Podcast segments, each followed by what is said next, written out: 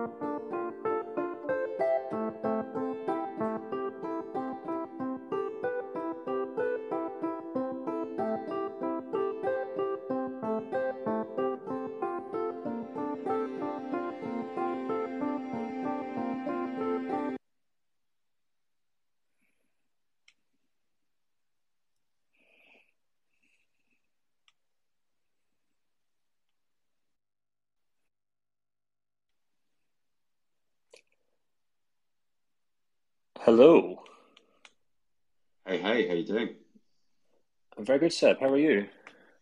I'm good. I'm good. Uh, it's actually my first ever Twitter space. It's quite exciting. I didn't expect it to be about this. Like I, I, uh, I saw the stories and I just thought, wow, that, that that's something for the end of the season or something to kind of like drone on tediously for the next three months. But yeah, took about an hour for him to be to be sacked. I know not only is it your first Twitter space, I think it's your debut on the Gegenpressing podcast of sorts. Um, yeah, it, Manuel and I were talking about this last week, and um, yeah, I did promise to come on, but like again, I thought we'd plan it a little bit, right? yeah, well, you know, um, what's the what's what's the expression I'm thinking of? I'm going to say chariots of fire. That's not the word. Uh, baptism of fire. There we go. That's the expression. Yeah, it's it's definitely not chariots of fire. No, no, no. no.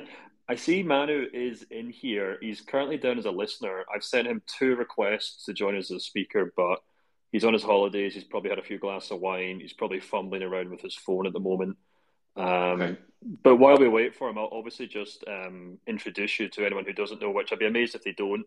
Uh, but you're, of course, Seb Stafford Bloor, the fantastic football writer for The Athletic and the TIFO YouTube channel, the TIFO podcast as well, uh, which I enjoy every week. I must say, one of my go to podcasts, that's for sure, especially when you're on it, Seb. And all round German football guru. Is that a fair way to describe it? No, no, German football beginner, Stefan. So, like, um, I'm kind of. Uh, I'm, I moved to Germany a couple of years ago with my wife, and um, I'm kind of finding my way learning as much as I can and, and getting around the country as quickly as possible. But um, no, I've barely scratched the surface. But I'm I'm having a great time learning and finding out about German football. Um, and uh, yeah, but yeah, it's quite superficial my knowledge. But you know, it should be good enough for this conversation.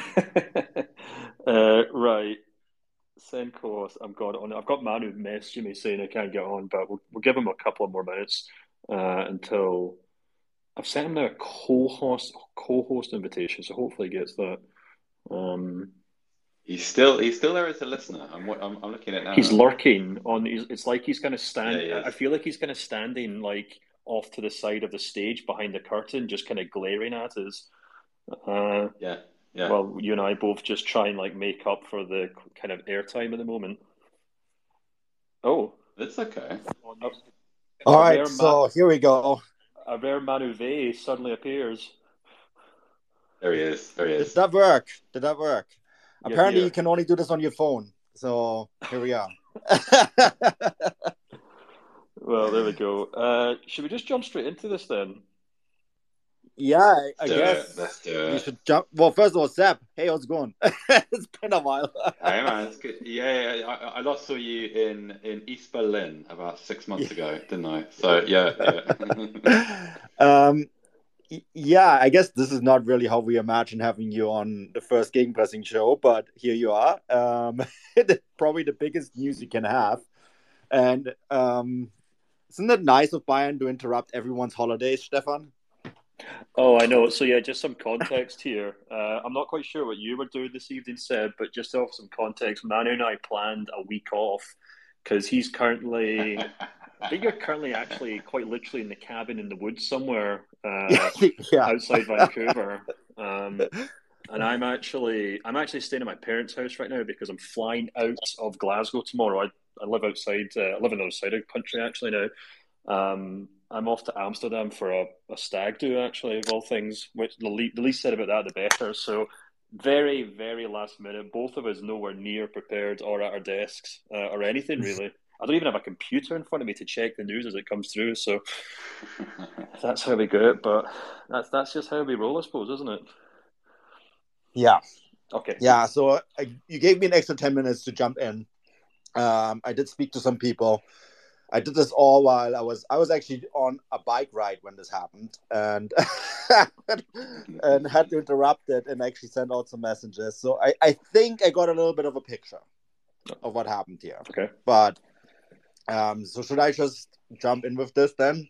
Yeah. Um, Tell us what you know. Okay, so it's done. Yeah, it went as quickly as you possibly can. Um, then the story leaks, of course, and then um, I guess it took like another forty-five minutes to an hour for people to get it confirmed. Um, Nagelsmann himself did not know when the story first leaked, which I think is crazy. Imagine you find this out on Twitter, and it's like you're on holiday yourself, and this is how you find out. I think what really was the big thing here. So there's two things here that that stand out to me. I think it's a first of all, it was the result against Leverkusen, um, where Bayern Munich tactically got schooled by Xabi Alonso, right? Um, and I think it wasn't necessarily the fact that they lost the game, but it was the manner they lost it. And I think it really worried them what that could mean for what is a very important fixture against Man City, right? It's not even the match, the, the results in the Bundesliga, it's more how what is this going to do when they play um, a big team like Man City? Are they going to get smashed because Nagelsmann is being outcoached? And then the other thing, and this is not done quite yet, um, although seeing how quickly this moves um, this this evening, um, the availability of Thomas Tuchel, who has been talking to other clubs, um, including Tottenham, right, meant that Bayern Munich felt they either do this now or they don't do this at all. Mm. So I think this is sort of where we at. Um, with what I've got, was able to put together, forty-five minutes while being on a bike in the middle of the nowhere on Vancouver Island in the woods. so Stefan, I let you take it from here. that's that's just bragging, though, isn't it? That's just like that, that that's flaunting a cosmopolitan lifestyle. Uh, I feel like I've, I've now got a picture in my head of Manu like in this beautiful idyllic country road and his Apple Watch suddenly starts buzzing and he just kind of falls off his bike somewhere. Um, I did almost fall off on the side, yeah. when, when, yeah, so like by comparison, like when when Stefan like messaged me to say, "Do you want to come on the spaces?" Like I was in bed and I, I said to my wife, "Oh, I'm just gonna go next door into the office to, to do a Twitter Spaces," and she was like, "You're gonna do what? what are you gonna do?" And I was like, I, I gonna mumble something, and, and I, I, I got sent away basically. Um, but yeah, it's not it's not it's not cycling in like in Vale or wherever he is. It's not the same thing like Northern Germany in in, in March. yeah, it's it's just the kind of occupational hazard of being married to a sports journalist. I'm afraid at times you do have to just kind of Yeah. and do silly things. But anyway, let's get back to the topic at hand. Before we kind of jump into the Thomas Tuchel side of this, Seb, let's talk about Nagelsmann because there'll be a lot of kind of Bayern Munich fans and just fans in general kind of just absolutely baffled by this. They'll wake up maybe tomorrow morning, have no idea how this happened. Let's let's try and conduct the post mortem here. What are your thoughts on if I mean nothing's been confirmed yet, we should say that, but assuming the news comes through at some point, what was your initial reaction? Do you think it's justified? Can you understand why? If not, why? Blah blah blah. Give us your thoughts.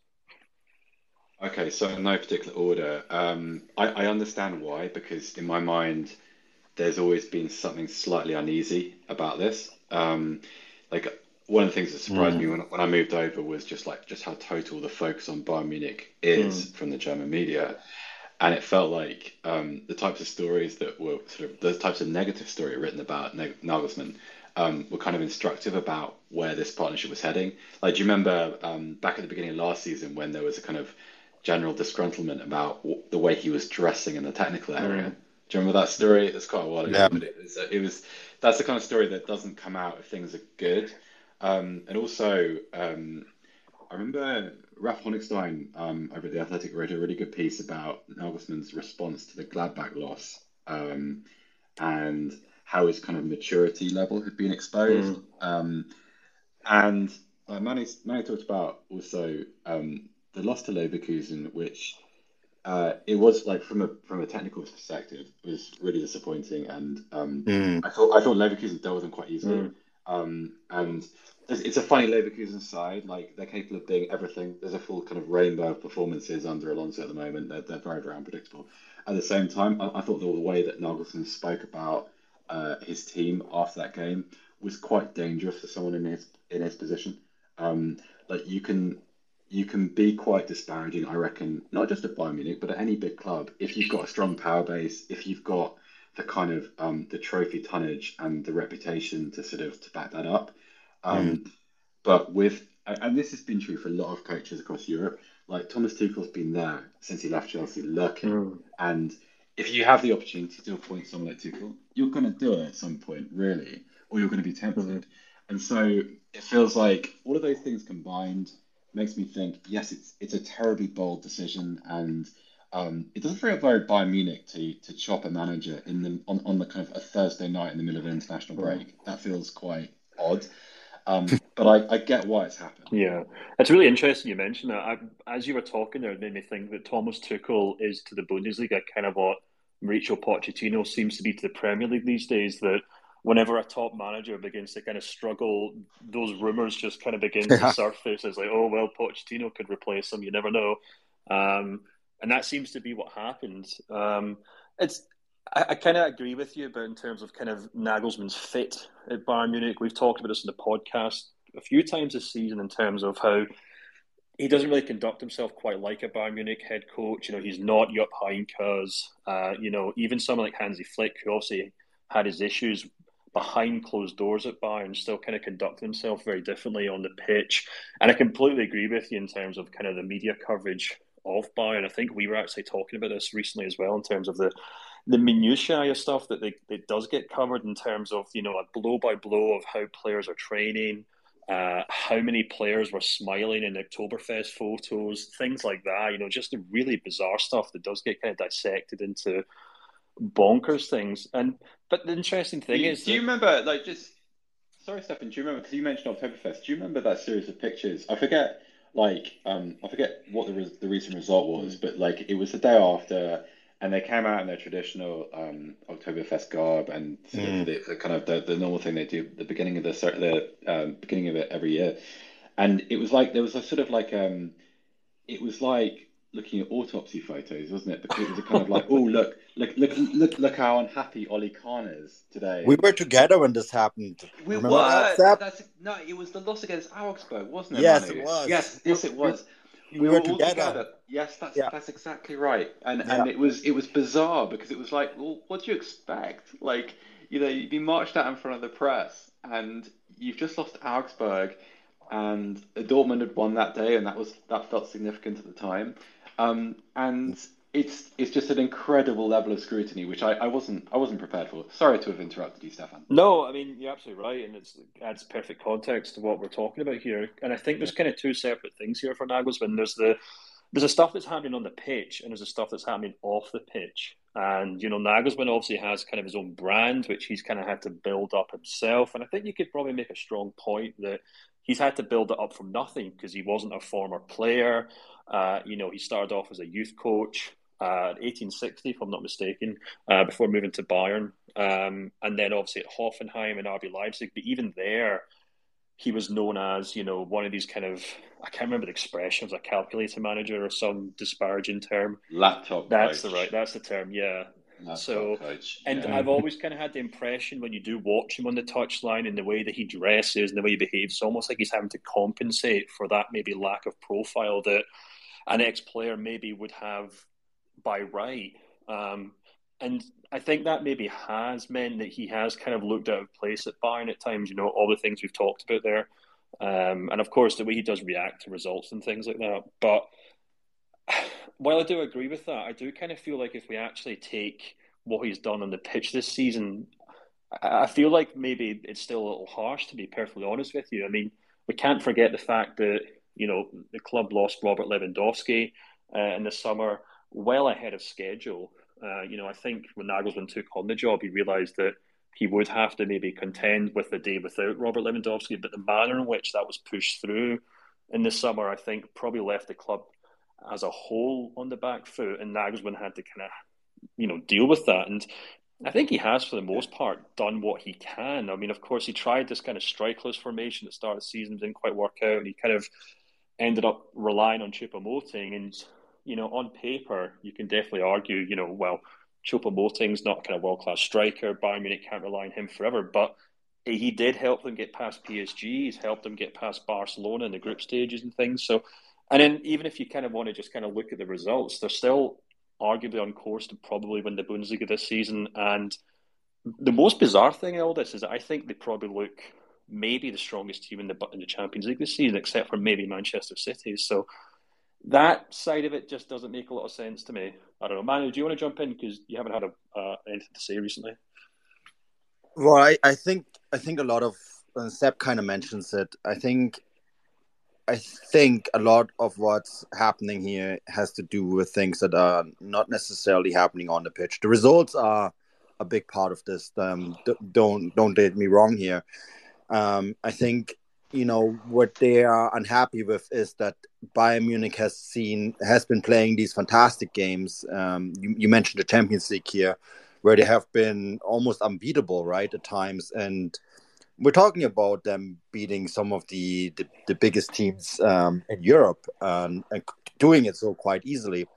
But then you had the Gladbach game, I had the Leverkusen game, and I think all of that would have been excusable if he would conduct himself a little bit different off the pitch, right? Um, we laughed quite a bit when those uh, Oktoberfest pictures came out, right, Seb? Um, yeah. I, I think I, I, I I thought it was like the funniest thing uh, um, ever. But I mean, there's there's quite a bit to this because um, there's obviously this was a marriage of convenience for qu- quite some time, uh, and those photos, you know, they're kind of like the post-mortem of a wedding of a of a marriage where you look at the look at that picture and you can tell that the couple isn't happy anymore right yeah. but the results were still quite there. Um, but you know, even in the summer, last summer, when when I was on the road with Bayern Munich in the States, there was a few times that Nagelsmann said certain things, and it would upset the Bayern board because he upset some other manager. Remember when he, for example, went out and said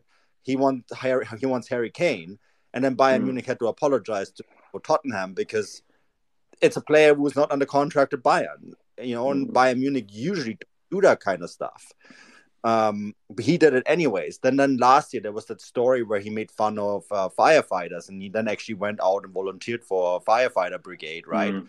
Because like uh, he said, like we're not the Freiwillige Feuerwehr, we're not a voluntary fire department, right? And there's just certain things. Like if you're a Bayern Munich coach, you have to be almost like a statesperson, mm. right? And he was none of that. And I think if he had been Stefan mentions Hansi Flick. That's a great example. Or Jupp Heynckes or um, Ottmar Hitzfeld, right? Yeah. Those, those people, when the results weren't right, they conducted themselves in a stately manner. And he didn't. And it's almost it's almost like there was always some sort of drama, right? Mm. I mean, the most recent thing is the Manuel Neuer mm. stuff, mm. right? Where he asked Manuel Neuer's um, buddy, um, you know, and all of that kind of stuff I think it all adds up, and I think it's almost the yeah they weren't happy with the results on the field, and there were certain things that they were that they were rightfully concerned about. Um, but I think quite a bit of the story is also what happened off the field, and I think there was. I, I I'm curious, right? Sometimes it's like good to to talk about this kind of stuff and get responses, but this went so quick, and I'm actually kind of curious what will happen when this becomes official, right? And we have to point this out. This has not been confirmed by the club yet officially.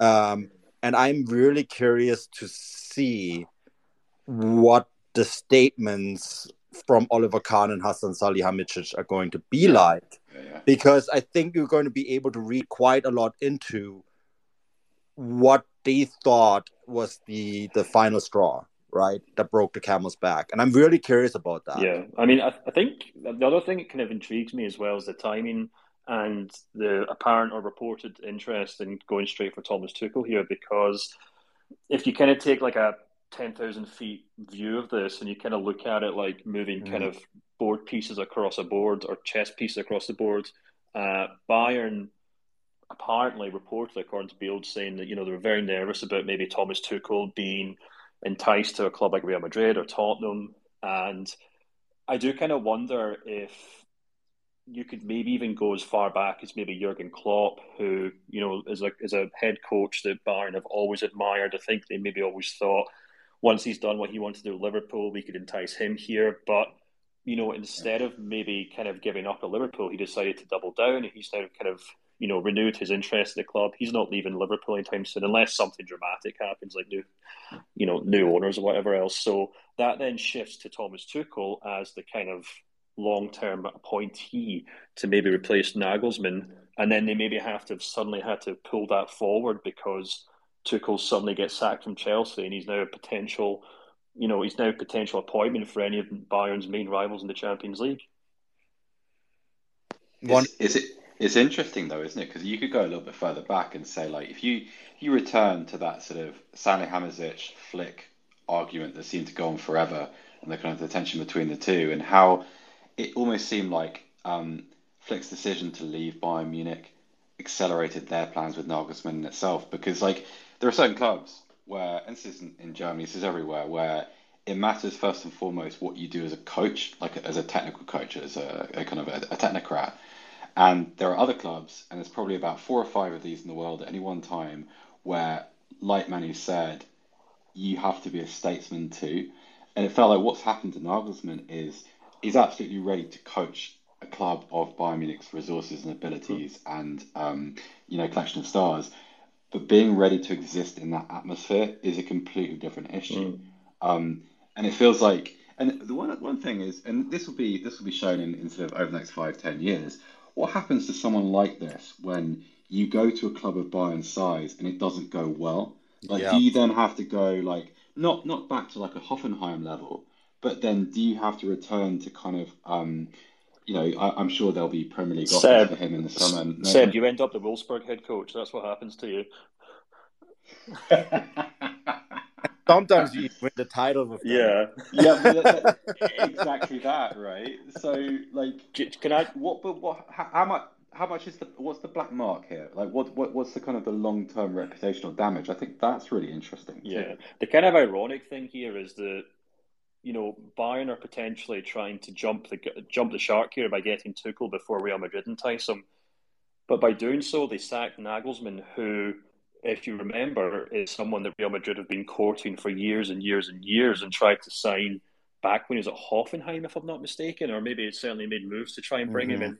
Um, listen, guys, before we kind of crack on, I've got uh, Phil Bonney here who'd like to join us. I've sent him an invitation to speak, uh, who, of course, is one of the voices of the Bundesliga uh, commentator as well as other things. So once he accepts an invitation to speak, which I have sent Phil, if you are listening, I'll send it again.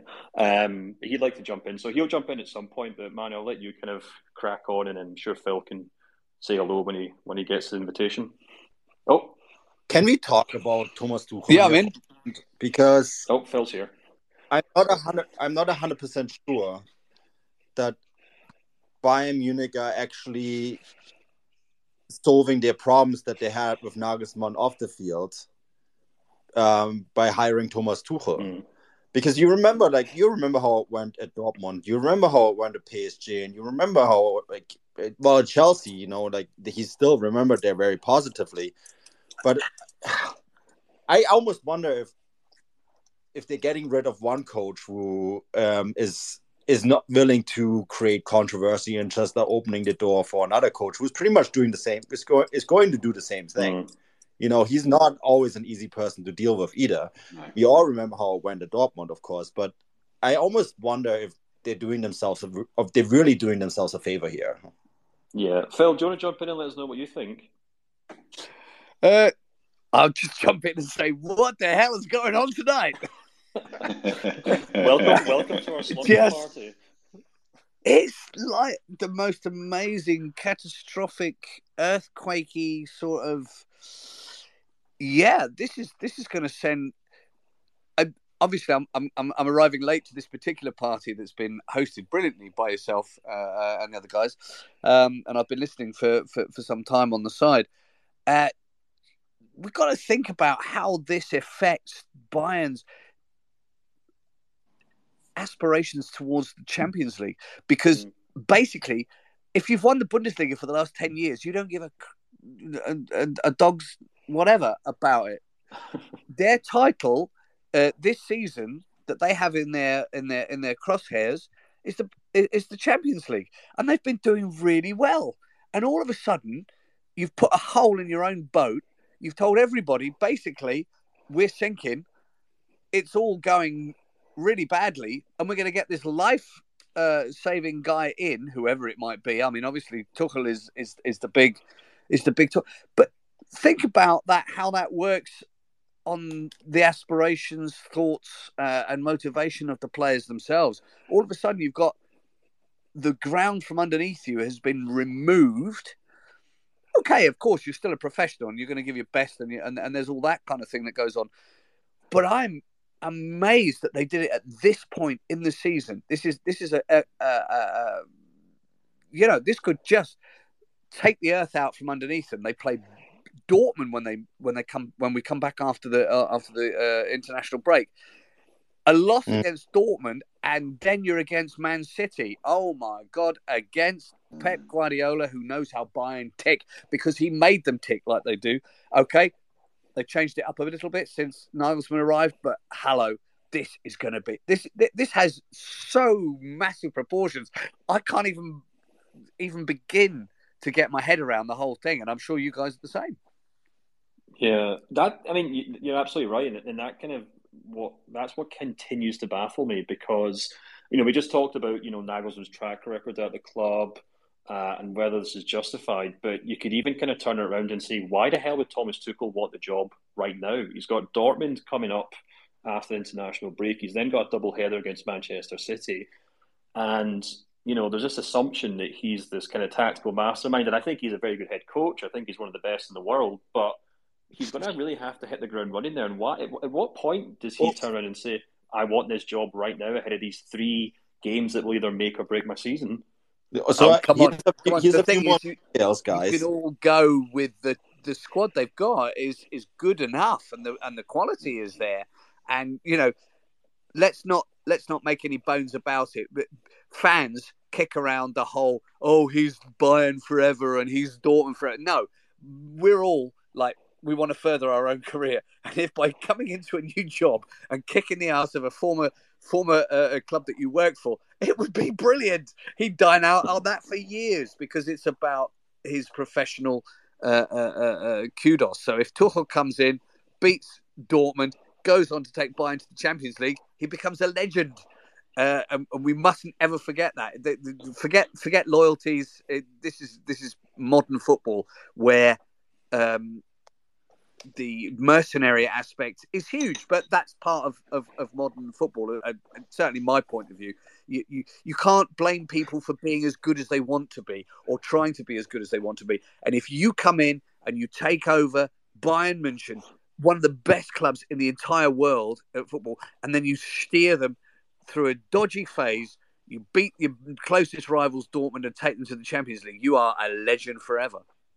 Yeah, I mean, the only thing that I'll, I'll let you jump in, Manu, but the thing that mm. just still kind of baffles me is that Tuchel's taking on a squad here that essentially is halfway in the process of being transformed by Nagelsmann. He's, the club has spent a lot of money on signing players that he wants to bring in. Um, is it not a bit odd to just bring a head coach in at this time?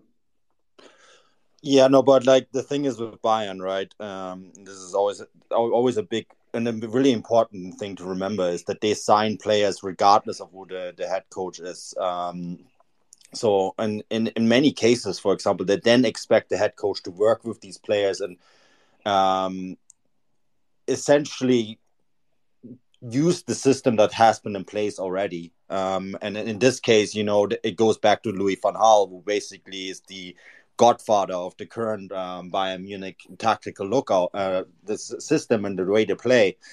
Um, and then, of course, you know, your Heynckes and then Pep Guardiola also left uh, left a little bit of a mark. But I, th- I think this when you look at the players that were brought in, and there's a lot of examples where I think you can even point out and say that there's more reason why the club was unhappy with him, right? One thing that was just pointed out to me is that talent development. Uh, Ryan Gravenberch was brought in, Mathys Tel was mm. brought in, right?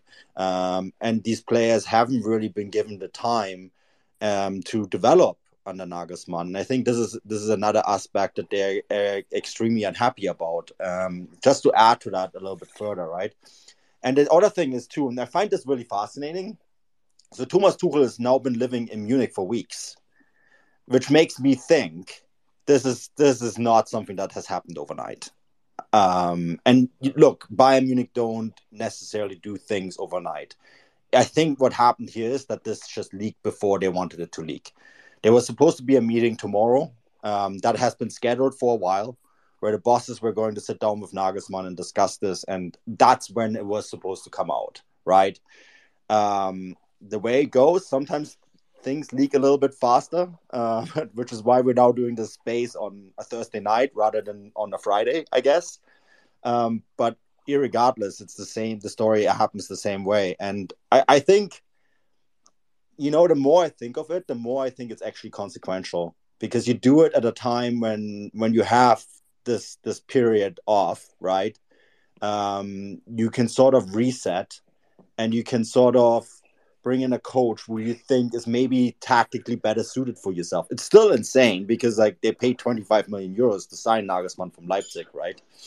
Um, but like Tuchel coming in now, uh, it makes a lot of sense um, for them. I think it doesn't necessarily make a lot of sense for everyone, but it, I think it makes a lot of sense for them. And yeah, here we are on Monday. Apparently, he will lead the first session. I, I think people underestimate Thomas Tuchel's like man management abilities. Like I, I thought that ever since he took mm. Paris Saint Germain to a Champions League final. I mean, if you can take that circus to the brink of the Champions League um, with those from from the circus to FC Hollywood. Well, yeah, like, sorry. That was probably the best training for him, right? PSG of, to, to lead Bayern. And also look look at the cast of, of coaches who have failed to replicate or, or equal what he did there. And mm you know, I know it's not Paris Saint Germain, but Chelsea's not easy politically either. Um, and he dealt with an awful lot of, you know, towards the end of his Chelsea career, that was a very um, unique situation, of course. But he took a, a very underpowered Chelsea side to a Champions League, to a, to a European Cup they never should, should got anywhere near. And also, if you're a Bayern Munich player now, and say you're someone like Thomas Muller, for instance, you've won absolutely everything, you're one of the most decorated players in European football history. Uh, you have someone that comes through the door who has already won the European Cup. I think that's like if you're Pep Guardiola and mm. you're you're preparing to face Bayern Munich in the next round of the Champions League, I think you'd much rather be facing Nagelsmann's side than than someone who commands respect in that way that's that's very very precious. And also we, we know about his technical abilities, but he has a credibility that um, yeah. that is very very powerful. I, I I'm I'm I'm very much on the fence about what this appointment looks like over the long term, even over the medium to long term. Over the short term, I love it. Like I, I if, if I was a Bayern Munich fan, um, regardless of like how my club's behaved and whether they've done things in the correct order or um, mm-hmm. you know it, it, whether they've been deferential enough to Julian Nagelsmann, I don't know. But in terms of what the product is likely to look like on the pitch, um, mm-hmm. it's kind of intoxicating the idea of it, and like you know I think um, if you look at, we've mentioned Ryan Gravenberch, um, Mazraoui again. Obviously, injuries have been difficult, but another sort of disappointing season. If you look at sort of the the lack of production um, or lack of relative production out of the attacking position. So mm. I'm thinking about Serge Gnabry's performances dropping off over the last from what they were a couple of years ago. Leroy Sané has been um, it always feels like he's booming or busting uh, during the season. He's never on a kind of an even keel. It always seems to be mm. that way. Um, uh, Sadio Mane, like there's some reports in uh, I forget which German outlet published them today, but about how he doesn't look fit or whatever. Like if you're able to get a solid, stable level of performance out of all of those players and a level of contribution from all of them evenly throughout the rest of the season, God, that's a strong side. You don't, you don't play that Bayern Munich team with or without Lewandowski, regardless. Although, Yeah. I have to kind of jump in here and point out that um, because I did a piece on that last week on whether Bayern Munich needs Harry Kane or not. Um, Oh, will actually- you stop it? Will you stop trying No, to sell no, Harry no. Kane to Bayern Munich? well, it, it, it could be more likely now. Um, apparently, he broke a goal scoring record today. It was pointed out to me by Twitter. But um, more importantly, they've actually have more players contributing in double digit um, scoring this season than they had over the entire course of last year. And that Mm. includes actually higher goal output by. I know Serge Gnabry has a bad rap among a lot, a lot, a lot among a lot of people, but he's a, he's on a higher pace this year than last year. Is he Same really? for that really same- surprises me. Same for Mm. Sané. And I only noticed because like I dug into the numbers last week, right? But like I was actually kind of surprised by it too. Last Me year they had yeah. they had four players that scored more than ten goals. This year they already have five, right? Um, so they actually, in fairness, in Nagelsmann's defense, he actually managed to compensate the 50 goals that now Lewandowski scored and actually distributed them among more shoulders. And Mm. those players have been scoring more goals. And You- they might will- end up with six. S- That- so that- this this this is kind of what I was talking about earlier on when I said maybe he deserves a bit more benefit of the doubt here in the Maybe, sense Yeah. that yeah. You know he just lost arguably the best number nine in the world. Um, and maybe Seb might disagree with that, obviously in terms of Harry Kane or whoever else, but Mhm. you know. But I think there's maybe a point to that. There's maybe an argument to be made that maybe while Bayern are going through the motions and they are actually picking up the results, and maybe on paper they look just as good as they were last season, I think you could definitely make the argument, and you know, Seb kind of alluded to this a couple of minutes ago, that you look across that entire front line, and we actually talked about this in the main show and the main Mhm. podcast on Monday, in the sense that to me, the difference between Dortmund and Bayern since the turn of the year is that Dortmund seem to have these backup players that are just desperate to run through walls for Edin Terzic. You know, you look at Marius Wolf, you look at Emre Can, even guys like Mo Hood who are just happy to come in and just suddenly look like all star players. And you look at Bayern Munich and it feels like no one's really that interested in being and stepping up and becoming that star player. Maybe that's just a cultural thing uh, for a club that that so many that for so many years have just relied on Robert Robert Lewandowski to be the leader, to be the to be the the poster boy, uh, to be the guy who steps up and kind of takes on that pressure. And maybe the likes of Serge Gnabry, Kingsley Coman, Leroy Sané, perhaps the most obvious one, just aren't exactly comfortable doing that. But it it, it makes me feel like you know we, we still haven't got to the end of this process to kind of conclude whether it's working or not. That's the thing that's still kind of you know it, it's, that's still kind of itch in the back of my head here and maybe it's just the inner contrarian in me, but I do feel like I'm gonna have to be the kind of devil's advocate here and making the point that yeah, Thomas Tuchel's great. He's got a fantastic track record, but and I say this as someone who doesn't really entirely believe the reputation that he has that he you know he he's he self destructs after a certain period of time at every club because I think there's I think you could look at his time at Dortmund, at PSG, at Chelsea, and they're all completely different factors, and he left each club under completely different circumstances. But he still hasn't proven that he can be the kind of steady hand, the statesman, the long term appointment for a club like Bayern Munich or Real Madrid or wherever else you want to call it. Um, he still hasn't proved that. So, Do we, do we think maybe? Do I mean? Sorry to jump in, Stefan. Do we, do we think maybe like the, the era of like the dynastic long term manager, not in the Ferguson Wenger sense, but like in the idea Hmm. that when you appoint someone, you're getting five good years. Like I just don't, I don't feel like the pace of the modern game, and I mean like I don't mean on the pitch. I mean just generally the news cycle and the kind of the attritional nature of being in football at the top level now. It doesn't feel like it's conducive to working at a big club for very long anymore. Like I'm not saying that everyone has to become a sort of um, you know a, a one year, eighteen month coach, but the idea that maybe if you were to get three and a half years out of someone like Thomas Tuchel before Hmm. um, before uh, like a, a deterioration of a relationship, then that that would feel like quite a good return. Also, can I, I, I just because um, it's one of my favorite topics at the moment, I love that you mentioned Marius Wolf, just because Marius Wolf, like a year ago, I, I remember I remember watching him playing for Dortmund, just thinking, why are you there? Like, why, why, what are you doing in that side? And Edin Terzic, to, to his credit, Marius Wolf has been absolutely fantastic since the World Cup.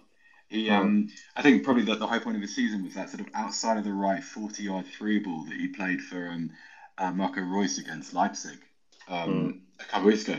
He's, he's, he's become an excellent player, and it feels like that's one of the things that's missing at Bayern. Like you're not seeing, mm. With the statistics that um, Manny mentioned earlier aside, mm-hmm. which um, which surprised me, I still don't, still don't feel that the tenor performance from some of those individuals represents improvement or even anything less than a regression. I would say that like Serge Gnabry's statistics may be very good, but I, I don't see him as the player he was 18 months ago. Um, I would say Sané is um, has had moments, but is in a similar sort of category. Um, and at Dortmund, you have these guys who, like Marius Wolf, yes, but um, Donyell Malen has become a lot better than I thought he was going to be. Um, Adeyemi pre-injury was starting to play some of the best football he's, he's had since um, since moving to Germany, um, and it's it's kind of that culture of improvement which I think um, you still need to have at Bayern, and I think Tuchel mm. can probably deliver that. I, I, think you know Chelsea players that um, that worked under him, you know, someone like Mason Mount was pretty good under him. Um, Kai Havertz played a lot better than he's currently playing now at Chelsea. Um, so there's there's kind of I see it. Like I, I think I'm trying to as this, as this space has developed, I'm trying to talk myself into liking this as a decision. But I am hearing myself. I think that's what I'm. This is what I must be doing. But the issue is for me is that he had that runway at Chelsea to prove himself, and he did. Obviously, he won the Champions League, so you know, and that's exactly what he could maybe do at Bayern Munich uh, this season. But it did come tumbling down at Chelsea, and you know, maybe there were other factors involved there with, but it, it, it, it wasn't just that they brought a new owner in and he didn't like him. Things were beginning to fall apart long before that. So mm. it's not as if it was 100% all the way and then, you know, a new boss came in and didn't like him, so he brought in his own guy. He things the players did begin to underperform. The tactics did begin to stop working. And I, I'm I'm I'm not really here to badmouth Tuchel because I'm a big fan of his, and I, I certainly praised him when he moved to Chelsea. And I thought, you know, he'd had a lot of bad press after what happened at PSG. But I mean, I, I, get what you're saying, Seb, in terms of you know modern football's maybe different, and maybe we do have to kind of chop and change from time to time. But I would say that if if there's any club in European football that I think would probably still stick to the old guard as much as they can or the old way of doing things, and out of all these kind of super clubs, I think it is Bayern Munich. And yeah, I think that's pretty fair. Yeah. No, um, kind of reminds me of. I, I just had this thought, and, and I'm old enough to remember this. I'm going to terribly age myself here, but Jupp Heynckes was at Bayern Munich twice, right? Mm. And the first time he was fired, this was in 1991. And for years afterwards, Uli Hoeneß said that that was his biggest mistake that he's mm. made as Bayern Munich sporting director or manager, as we call him in German, right? Mm. I wonder if we, in two or three years, going to have the same discussion about this. Well, of course we are, because Real Madrid are going to go hire Nagelsmann in the summer yeah. and win the Champions I, we do probably have to wrap this up because we're coming up on an hour. But how about we go round the four of us and have our kind of closing thoughts? I'll let Phil jump in because he hasn't said anything in a while, uh, and then we'll maybe try and wrap this up. Well, it's, it's, kind of impossible to get a word in edgeways, really, because Seb's going well and uh, Manu's going well. You, you yourself are doing all right. Um, this is by You're a commentator. You're supposed to jump in at the right moment. Yeah, well, you know, I, I try and wait for a, a, an appropriate gap, but it's you know, this is Bayern Munich we're talking about. Anyone can come in with that squad and do things, and and and I'm sure that they'll be expecting the the new coach bounce uh, to come in. It's not as if Thomas Tuchel is is, is new to this whole this whole thing. Um, we were talking about you. Oh, you you guys were talking about Dortmund about how uh, Emre Can, uh, certainly uh, Marius Wolf, really good performances. They're they're they're hitting some form. Um, the the thing about Bayern is, I, I I think hanging it all on Lewandowski is wrong. Um, because you know, Choupo-Moting has been doing a really good job for them. The the, the fact that he's injured uh, recently uh, has, been a, a, bit of a problem for them, but they need that central figure up front, whether it's Lewandowski or Choupo-Moting. I don't think that that's that's the problem, but the problem is, as has always been with Bayern, especially when you've got players. I mean, if you go back five years, when you've got like Robben and, and, and Ribéry out on the wings, nobody wants to sit on the bench. There's a certain amount of friction that's going on there. And when the other clubs are stronger, and, and in this case, it has been Union, it has been uh, Dortmund. They've been matching them pace for pace. It's not been a dominant Bayern performance. They've been doing it for 10 years. Where do you go after 10 years? 11 years, 12 years, it gets slightly stayed as, as, as the yeah. thing goes. And they now have a transitional period and they've made it worse. And I, I think they've undermined them, their, their own uh, uh, uh, legend, as it were, because they've built themselves now a, a trap to fall in. They've taken the carpet out from underneath themselves. And if it goes wrong this season, and Dortmund pip them to the post because it's always about the consistency in the Bundesliga. We all know that. It's not how Dortmund play against Bayern. It's not how Dortmund play against uh, uh, Schalke. It's how they play against Mainz on a Wednesday evening or how they, they play against Bochum and, and that 1 1 unexpected draw that they, they get. That's the key. And they haven't been getting that this season. You cannot, you simply cannot go for 11 years dominating the Bundesliga. Sooner or later, there has to become a, a weak phase, and I think they've struck one. They've realised they've struck one. They want to change it up, but it's not necessarily about this season, which will hurt them for the Champions League.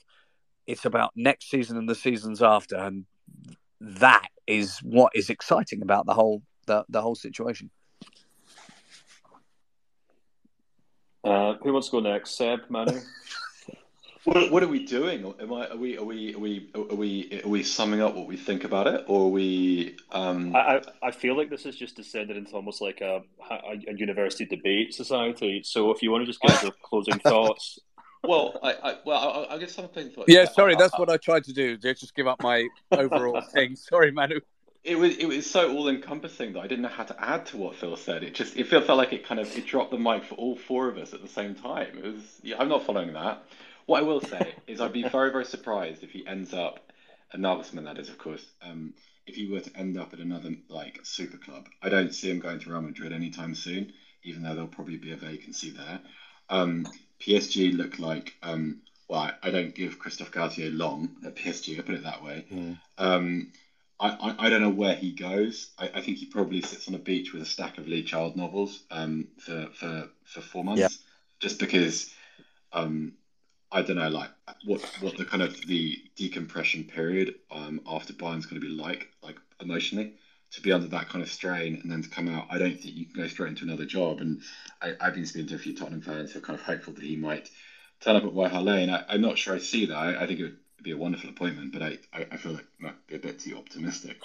Um, but it's it's interesting. I just think uh, one one thing that we, we, we did say is like it wouldn't be a surprise if he were to be a kind of another Jupp Heynckes in the sense that he were yeah. to reappear at Bayern in a few years because I think that's another trend too. Like I just because you fail at a specific moment in time at the club doesn't necessarily mean that with a bit of reputational surgery and um, a few years passing you can't go back. It's not like the old days really in that sense. Mm. So um, yeah. I don't I don't think his door is closed to Bayern forever. Seb, no, Seb, Seb, just just to jump in, Nagelsmann's the kind of coach that would go back to Hoffenheim, save them, take them up next next season, up up the table. I mean, that's that's the kind of challenge that he will appreciate. I don't I, see. I, I don't see that at all. League. And, and I actually, I actually think he'd be great at Tottenham because I actually think Nagelsmann works best when he's punching yeah. upwards he's working at a club that has to prove itself. He have to... to... punch in all sorts of directions at Spurs. well, Up, yeah, upwards, okay. sideways, downwards. Like you know, yeah. also you know, like Antonio Conte has just burnt the entire house down, so there's, there's not much left. Not and much that would, and yeah, you know, Spurs. just to jump in here, I think that would make sense. You know, you look at like you look at your Heynckes, but also like, more recently Roger Schmidt, what he did, right? He went abroad. Yeah. Oh, yeah. Um, and sort of rebuild your reputation. I, I don't think Kovac. he's not yeah. going backwards to Hoffenheim. I think that's not going to happen. He's going to go and you know take some time off and then probably go abroad because how uh, that's the that seems to be the thing to do for German coaches that have failed at the the biggest clubs in Germany, right? Um, they go abroad and they rebuild their reputation there, and I think that's what's going to happen. So Tottenham is not out of the question, but it could also be something like uh, Benfica are not looking. Well, they might. They might look for a coach in the summer because Roger You Schmidt. could see him Hurt, like turn right? up at Marseille, Manu, right? Yeah. somewhere like that. Yeah, yeah exactly. Yeah, Yeah. I something like I, I that. did.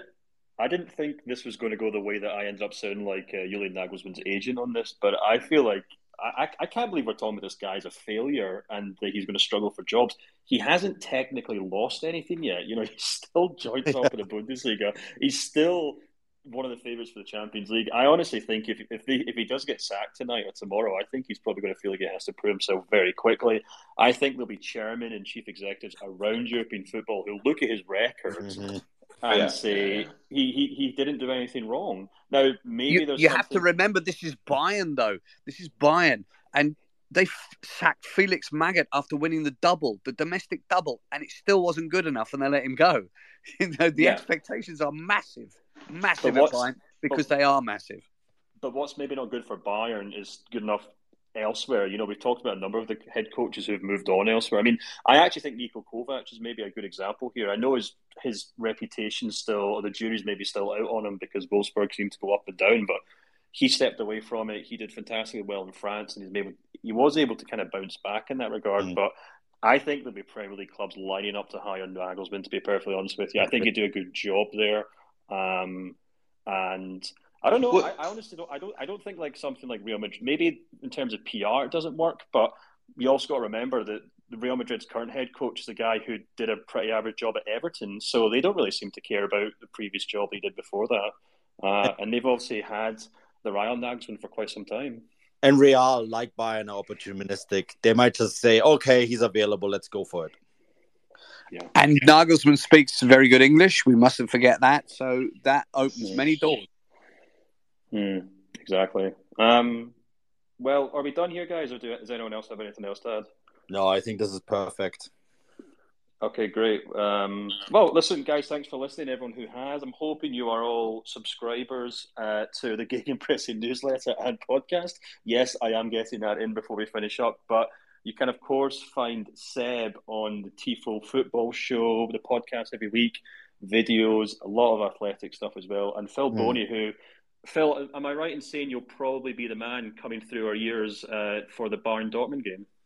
No, actually, uh, I I actually got the uh, the Schalke Dortmund game recently, so uh, I think it's possibly either Dan or uh, it could also be uh, Derek Ray who's who's who's pulled the lucky straw on that one. Oh, perfect. Well, not not a bad substitute. Um, but yeah, I was sure to say, I, I, I don't. We, we try not to let anybody down on the Bundesliga because uh, you know it's it's even more mad than it ever was. I mean, this season we we're all, regardless of where your uh, hopes, dreams, and aspirations are. If you're going to win it, win it on the last day. As, as I'm sure you'll all appreciate. I mean, there's nothing worse than having a team win it by just before Easter. Oh yeah, that, that goes without saying. I'm sure some Bayern Munich fans would have preferred to have a quiet Thursday night, but for the rest of us, uh, it's been good fun and it's been a great season so far. So yeah, I'm just going to wrap this up now. Uh, thanks again for everyone who listened. Thanks to the guys who joined in. I know we had a lot of people request to speak and ask questions, but it was a little overwhelming, and I think it would have just turned into chaos. So I, I do apologize for that. But uh, yeah, thanks for listening. I'll try and download this and maybe get up on the podcast feed. Uh, so hopefully more people can listen. But yeah, as ever, thanks very much and good night. Thank you for listening to Bleav. You can show support to your host by subscribing to the show and giving us a five star rating on your preferred platform. Check us out at Bleav.com and search for B L E A V on YouTube. You know, when you're listening to a true crime story that has an unbelievable plot twist that makes you stop in your tracks? That's what our podcast, People Are the Worst, brings you with each episode. I'm Rachel. And I'm Rebecca. We're identical twins who love true crime cases that make you say, didn't see that coming, and we hate the people responsible for them. Listen to People Are the Worst now on Apple, Spotify, or wherever you get your podcasts.